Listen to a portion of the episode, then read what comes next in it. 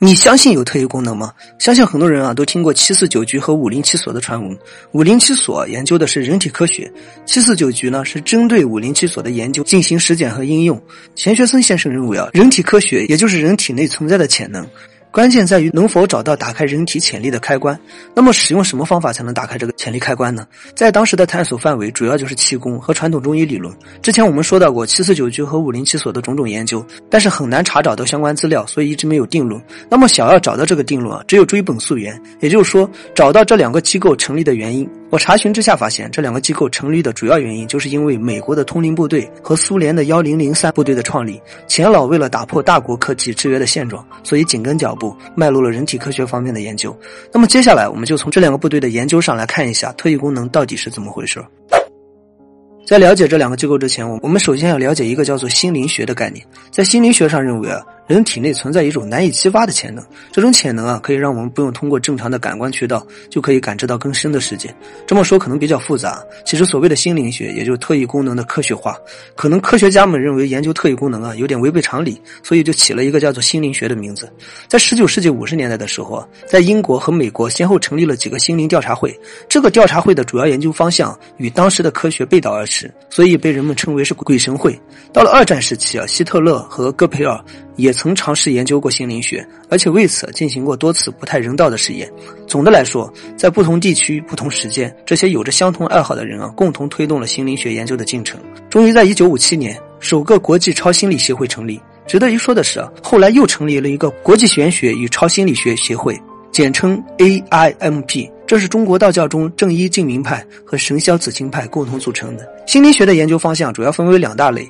也就是说在国际上普遍被人们认为是真实存在的特异功能啊，就分为两类。这两类啊分别是超感官知觉和心灵制动。超感官知觉也就是说可以不用正常的交流渠道就可以达到交流和感知的效果，比如说千里眼，比如说传心术。这个千里眼可不是让眼睛飞到千里之外，而是类似于一种遥视和感知，就是可以不利用眼睛就可以感受到千里之外发生的事情。传心术呢，就类似于心电感应，也就是说需要沟通的两人不用通过嘴巴、眼睛、耳朵这种普通的感官就可以进行沟通。说到这里啊，聪明的朋友就想到了，心理学上的微表情不就可以做到这一点吗？这个心灵学又被称为是超心理学。后面的心灵制动啊，就相当于远程遥控物体，就像是电影中刻画的意念一物一样。除此之外，还有一类被称为是预知，这个就不用解释了，也就是说人们发现好像真的有人拥有这个叫做预知的能力。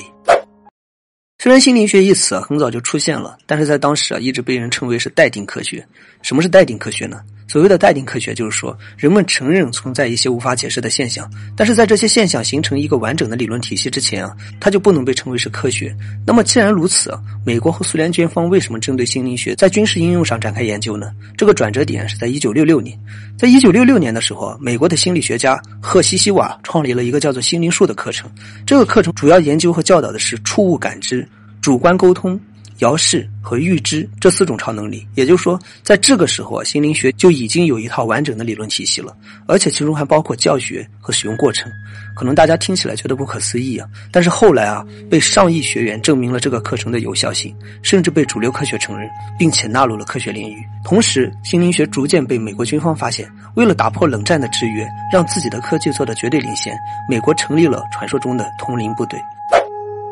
如果大家在百科中查询美国通灵部队的话，应该是没有什么实质性的资料的，这个主要是因为查询的方式和名称不对。在英国的报纸中曾经记载过一件事，根据美国政府的解密档案中显示，美国军方曾经发起了一个星盟计划，也叫做绝地计划。这个计划其实也就是美国通灵部队的前身，这支部队专门研究穿墙术、隐形术以及遥感术。曾经有一部电影叫做《凝视山羊的人》啊，在电影中有一名士兵通过凝视的方法，用意念的能力杀死了一只山羊。据说这部电影的灵感来源就是这个星盟计划。星盟计划开始于20世纪的80年代，终止于20世纪的90年代。据说是因为当时的苏联已经解体，冷战的威胁解除，另外也确实没有研究出什么东西，所以就停止了。在这个星盟计划中啊，有一个叫做乔·麦克蒙尼格的人，被称为是1号遥感者。他本来是参加过越战的一位老兵，后来星盟计划成立之后啊，经过测试，军方发现他身上具备着遥感的能力，所以就被纳入了通灵部队之中。他在部队中的主要任务呢，就是利用遥感能力监控前苏联军事基地，收集重要情报。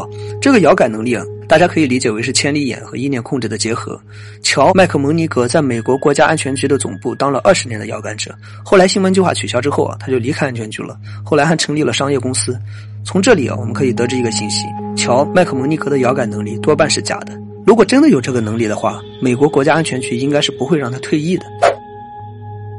刚才我们也说到了，美国新闻计划成立的主要原因就是因为当时世界上正处于冷战时期，所以为了打破均衡，就要在科技上做的绝对压制。既然美国的军方想到了这一点，那么苏联肯定也有所动作。在美国的新闻计划成立后不久，苏联就组建了一支绝密的精神部队，这支部队就是10003部队。与通灵部队不同的是苏联最终解体了，像这些机密的资料也最终外泄。据说10003部队刚刚出现就被列为是最高机密，最初的这个部队就只有10个人，主要的研究方向和新闻计划相同，也是包括心灵感应、意念之动。据官方爆料，这个部队好像也没有研究出什么有用的能力，但是我查询了一下资料，好像还真的有一个。在苏联的共青团真理报中曾经有居民向中央和地方媒体反映过一个非常特别的问题，他们说自己在夜里经常会受到一种声音的干扰，这种声音不是噪音，它有一种很特殊的频率，它能够使人通宵难眠，甚至能够怂恿一些人去自杀。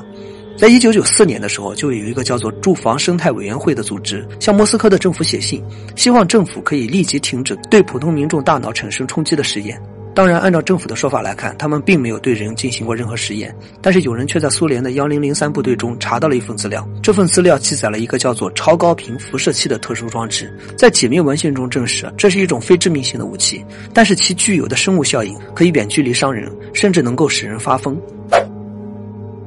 每个人都拥有一种超能力，这是每个心理学家都坚信的事情。现代物理承认4种基本的力，分别是重力、电磁力、弱相互作用力和强相互作用合力，而所有这4种力的强度都会随着距离的增大而衰减。那么心灵力量的传说是通过哪种力呢？通过一些心理学家的研究发现，好像心灵力量的传说并不是依靠我们常见的这些定律，他们认为量子力学中可能隐藏着能够解释心灵能力的答案，同时也认为决定心灵能力的可能是粒子。在量子力学中一个粒子或几个粒子的系统状态是由波函数给出的，这一函数的奇妙特性在于对某些性质来说它不取确定的数值，而只给出当粒子进行物理测量时每个变量可能采取的各个数值的概率，而测量这个行动则基于量子力学未说明的某种原委，将使粒子经受一种通常被称为波包的瓦解的过程，其结果粒子将会从一种被测量的变量值为不确定的粒子状态跃迁到一个变量有确定值的粒子状态。这么说可能颇为复杂，通俗点来说，我们可以将量子力学与心灵学之间的联系纽带